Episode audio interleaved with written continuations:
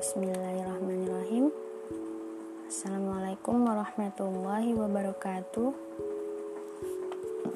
Sekolah dan Taman.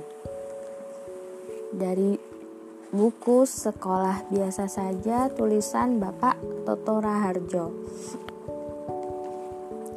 Sekolah selayaknya semacam oasis seperti tempat teduh dan sumber air di tengah padang pasir untuk melepas lelah. Mestinya sekolah merupakan tempat di mana orang-orang dapat memuaskan dahaga keingintahuannya, mewujudkan impian-impian dan imajinasi kekaryaannya. Sekolah bagaikan taman.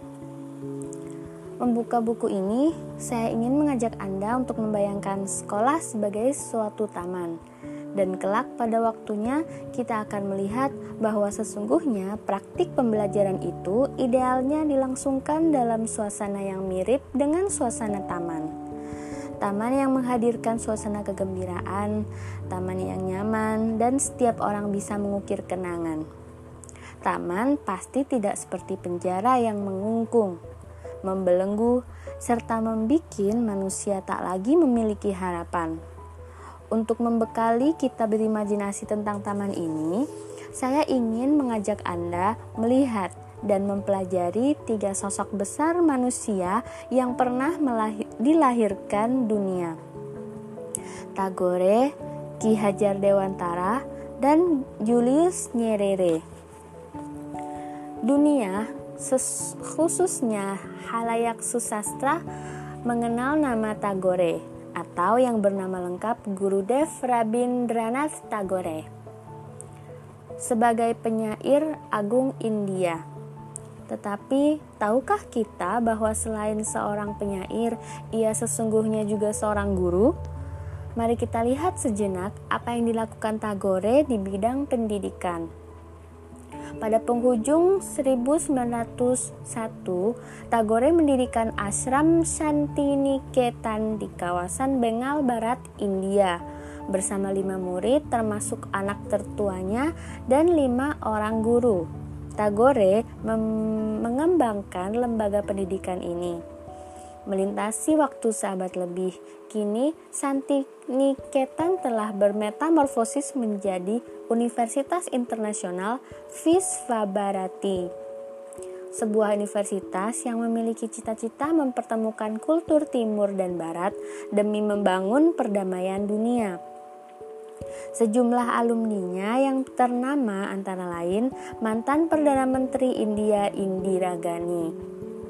Selain Indira Gandhi, intelektual ekonom India peraih Nobel Amartya Sen juga alumnus universitas yang cikal bakalnya dirintis oleh Tagore ini.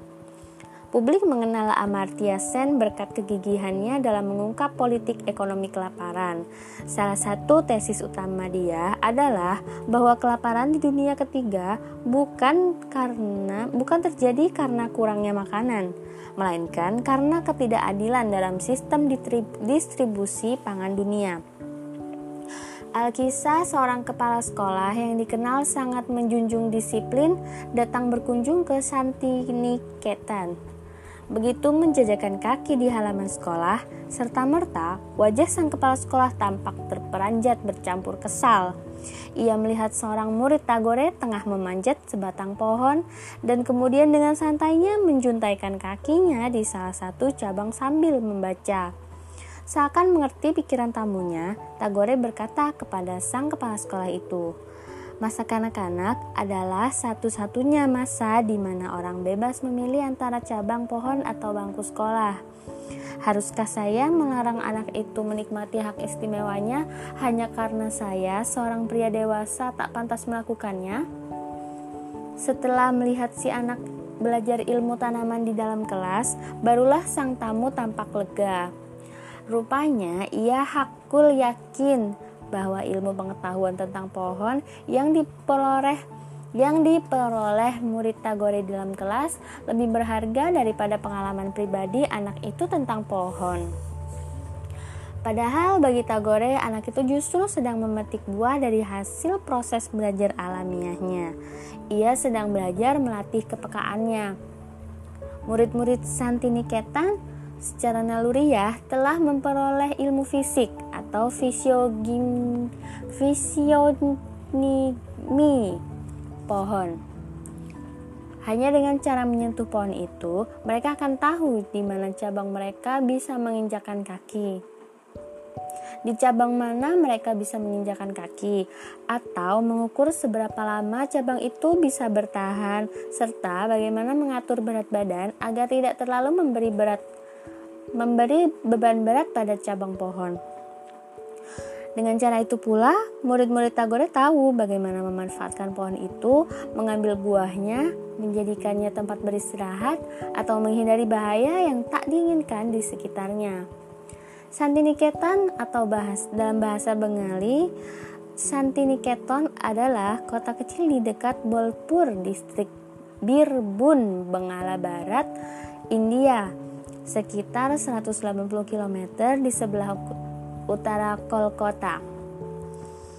Rabindranath Tagore, sang penerima Nobel, menjadikan tempat ini dikenal di seluruh dunia berkat visinya dalam membangun kawasan ini sebagai kota pendidikan yang mengundang ribuan pengunjung datang saban tahunnya. Tagore lama menetap di sini dan kini rumahnya menjadi tempat bersejarah. Santiniketan kemudian menjadi salah satu daerah tujuan wisata di India. Sebelumnya, Santiniketan bernama Bubandangan dan dimiliki oleh keluarga Tagore. Ayah Tagore, Debendranath Tagore, membangun ashram atau semacam sekolah asrama dan menciptakan kawasan ini penuh kedamaian. Karena suasana tenang dan damai inilah namanya kemudian diganti menjadi Santiniketan yang berarti tempat tinggal yang damai. Guru Dev atau gelar yang diberikan kepada Rabindranath Tagore mendirikan Patabhavana, sebuah sekolah ideal yang ditujukan menjadi pusat pengajaran dengan ruang terbuka alias menyatu dengan alam dan lingkungan yang menciptakan suasana lebih bergairah dibandingkan di dalam kelas. Setelah Tagore menerima Nobel Sastra, seluruh hadiah yang diterimanya digunakan untuk mengembangkan sekolah ini menjadi universitas yakni Universitas Visvabharati. Banyak pengajar ternama dari seluruh penjuru dunia datang dan mengajar di sini. Di Indonesia, konsep Santiniketan diterjemahkan oleh Ki Hajar Dewantara dan diterapkan untuk perguruan taman siswa yang didirikannya pada 3 Juli 1922 di Yogyakarta dengan nama National Otherwise Institute Taman Siswa. Menarik sekali dan penting digarisbawahi bahwa Ki Hajar Ki Hajar, Bapak dan tokoh pendidikan nasional kita itu menggunakan kata taman untuk menggambarkan proses penyelenggaraan pendidikan. Taman berarti tempat bermain atau belajar, dan siswa berarti murid. Dalam maknanya yang lebih jelas, pendidikan yang digambarkan sebagai taman itu juga meliputi pendidikan formal maupun informal. Selain terilhami Tagore, Ki Hajar juga menyerap konsep-konsep pendidikan yang dikembangkan oleh Maria Montessori dari Italia.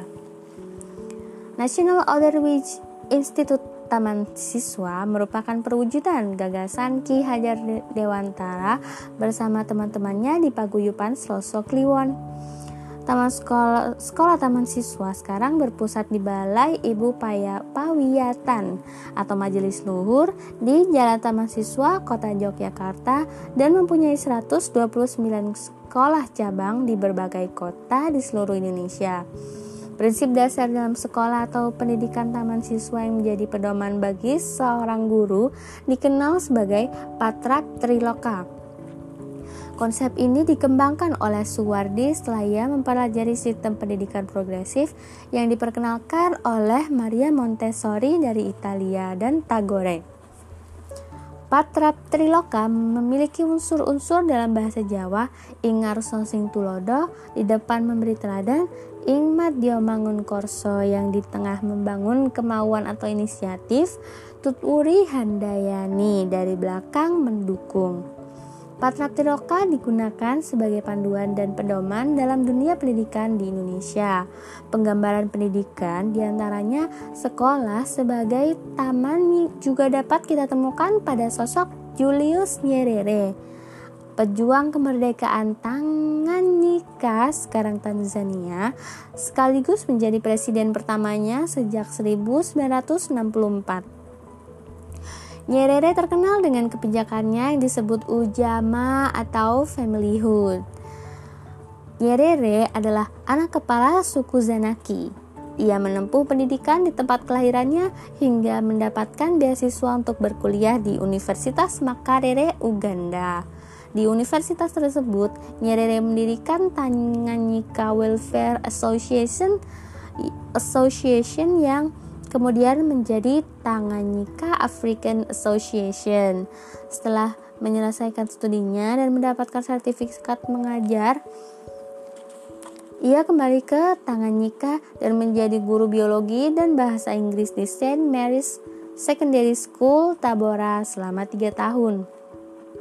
Ia beruntung karena mendapatkan beasiswa dari pemerintah untuk melanjutkan kuliah di Universitas Edinburgh, Inggris orang Tanzania pertama yang bersekolah di Inggris. Ia lulus dengan gelar, ma gelar Master of Arts bidang ekonomi dan sejarah pada 1952. Julius Nyerere berpandangan dan memaksudkan sekolah sebagai kebun dalam artian yang sesungguhnya. Bagi Nyerere, semua rakyat Tanzania harus menjadikan kebun atau ladang garapan mereka sekaligus sebagai sekolah maka anak-anak Tanzania akan belajar dari pengalaman nyata mereka dalam kehidupan suatu sistem pertanian kolektif nasional. Nyerere melihat tanah pertanian atau sumber kehidupan utama hampir seluruh rakyat Tanzania sebagai ajang kehidupan nyata dan karenanya merupakan tempat belajar baca sekolah yang paling relevan bagi mereka lembaga sekolah formal karena itu dalam gagasan dan wujud fisiknya harus terkait langsung dengan lingkungannya dan sistem pendidik kehidupan secara menyeluruh dalam komunitasnya. Sekolah, school, sekolah. Secara etimologi, sekolah berasal dari bahasa Latin yaitu sekolah yang secara harafiah bermakna waktu luang atau waktu senggang. Bahasa Inggris mengadopsi sekolah menjadi school. School. Asal-usul sekolah dan istilahnya dimulai pada zaman Yunani kuno. Saat itu, kaum laki-laki Yunani mengisi waktu luang mereka dengan cara mengunjungi suatu tempat dan di situlah juga ada seorang bijaksana yang dianggap banyak orang menjadi sumber pertanyaan. Selanjutnya, mereka mempelajari hal-hal maupun perkara yang dirasa mereka perlu diketahui. Mereka menyebut kegiatan itu dengan istilah sekolah, skole, sekolai, atau sekolah. Keempat-tempatnya memiliki arti yang sama, yaitu waktu luang yang digunakan secara khusus untuk belajar. Lama-kelamaan mengisi kebiasaan mengisi waktu luang untuk mempelajari sesuatu itu akhirnya tidak lagi semata-mata menjadi kebiasaan kaum laki-laki masyarakat Yunani kuno. Kebiasaan itu akhirnya diikuti oleh kaum perempuan dan anak-anak. Perkembangan kehidupan kian beragam dan menyita waktu orang tua. Maka si ayah dan si ibu merasa tidak punya waktu lagi untuk mengajarkan banyak hal kepada anak-anak mereka. Oleh karena itu, mereka kemudian mengisi waktu luang anak-anak mereka dengan cara menyerahkannya kepada seorang seseorang yang dianggap bijaksana di suatu tempat tertentu. Di tempat itulah anak-anak boleh bermain, belajar, dan berlatih melakukan sesuatu apa saja yang mereka anggap patut dipelajari dan sampai saatnya kelak mereka harus kembali ke rumah menjalankan kehidupan sebagai orang dewasa sebagaimana lazimnya. Sejak itulah terjadi pengalihan sebagian fungsi dari sekolah materna atau kepengasuhan itu sampai usia tertentu yang merupakan proses dan lembaga tertua umat manusia menjadi sekolah in loco parentis atau lembaga pengasuhan anak-anak pada waktu senggang di luar rumah sebagai pengganti ayah dan ibu. Akhirnya, lembaga kepengasuhan atau pendidikan sebagai tempat pengasuhan dan pembelajaran anak-anak pada waktu senggang di luar rumah sebagai pengganti orang tua disebut alma mater yang memiliki makna ibu yang mengasuh atau ibu yang memberikan ilmu. Dengan demikian, pengertian sekolah sebenarnya adalah tempat mengembangkan bakat, minat, rasa ceria untuk belajar, menjadi manusia yang berilmu, berasa bebas untuk menjadi manusia yang diinginkan. Bukan saat seperti saat ini, di mana sekolah sepertinya menjadi tempat yang untuk dipaksa mengikuti kurikulum tertentu yang bisa menimbulkan kebencian dan kebosanan untuk belajar.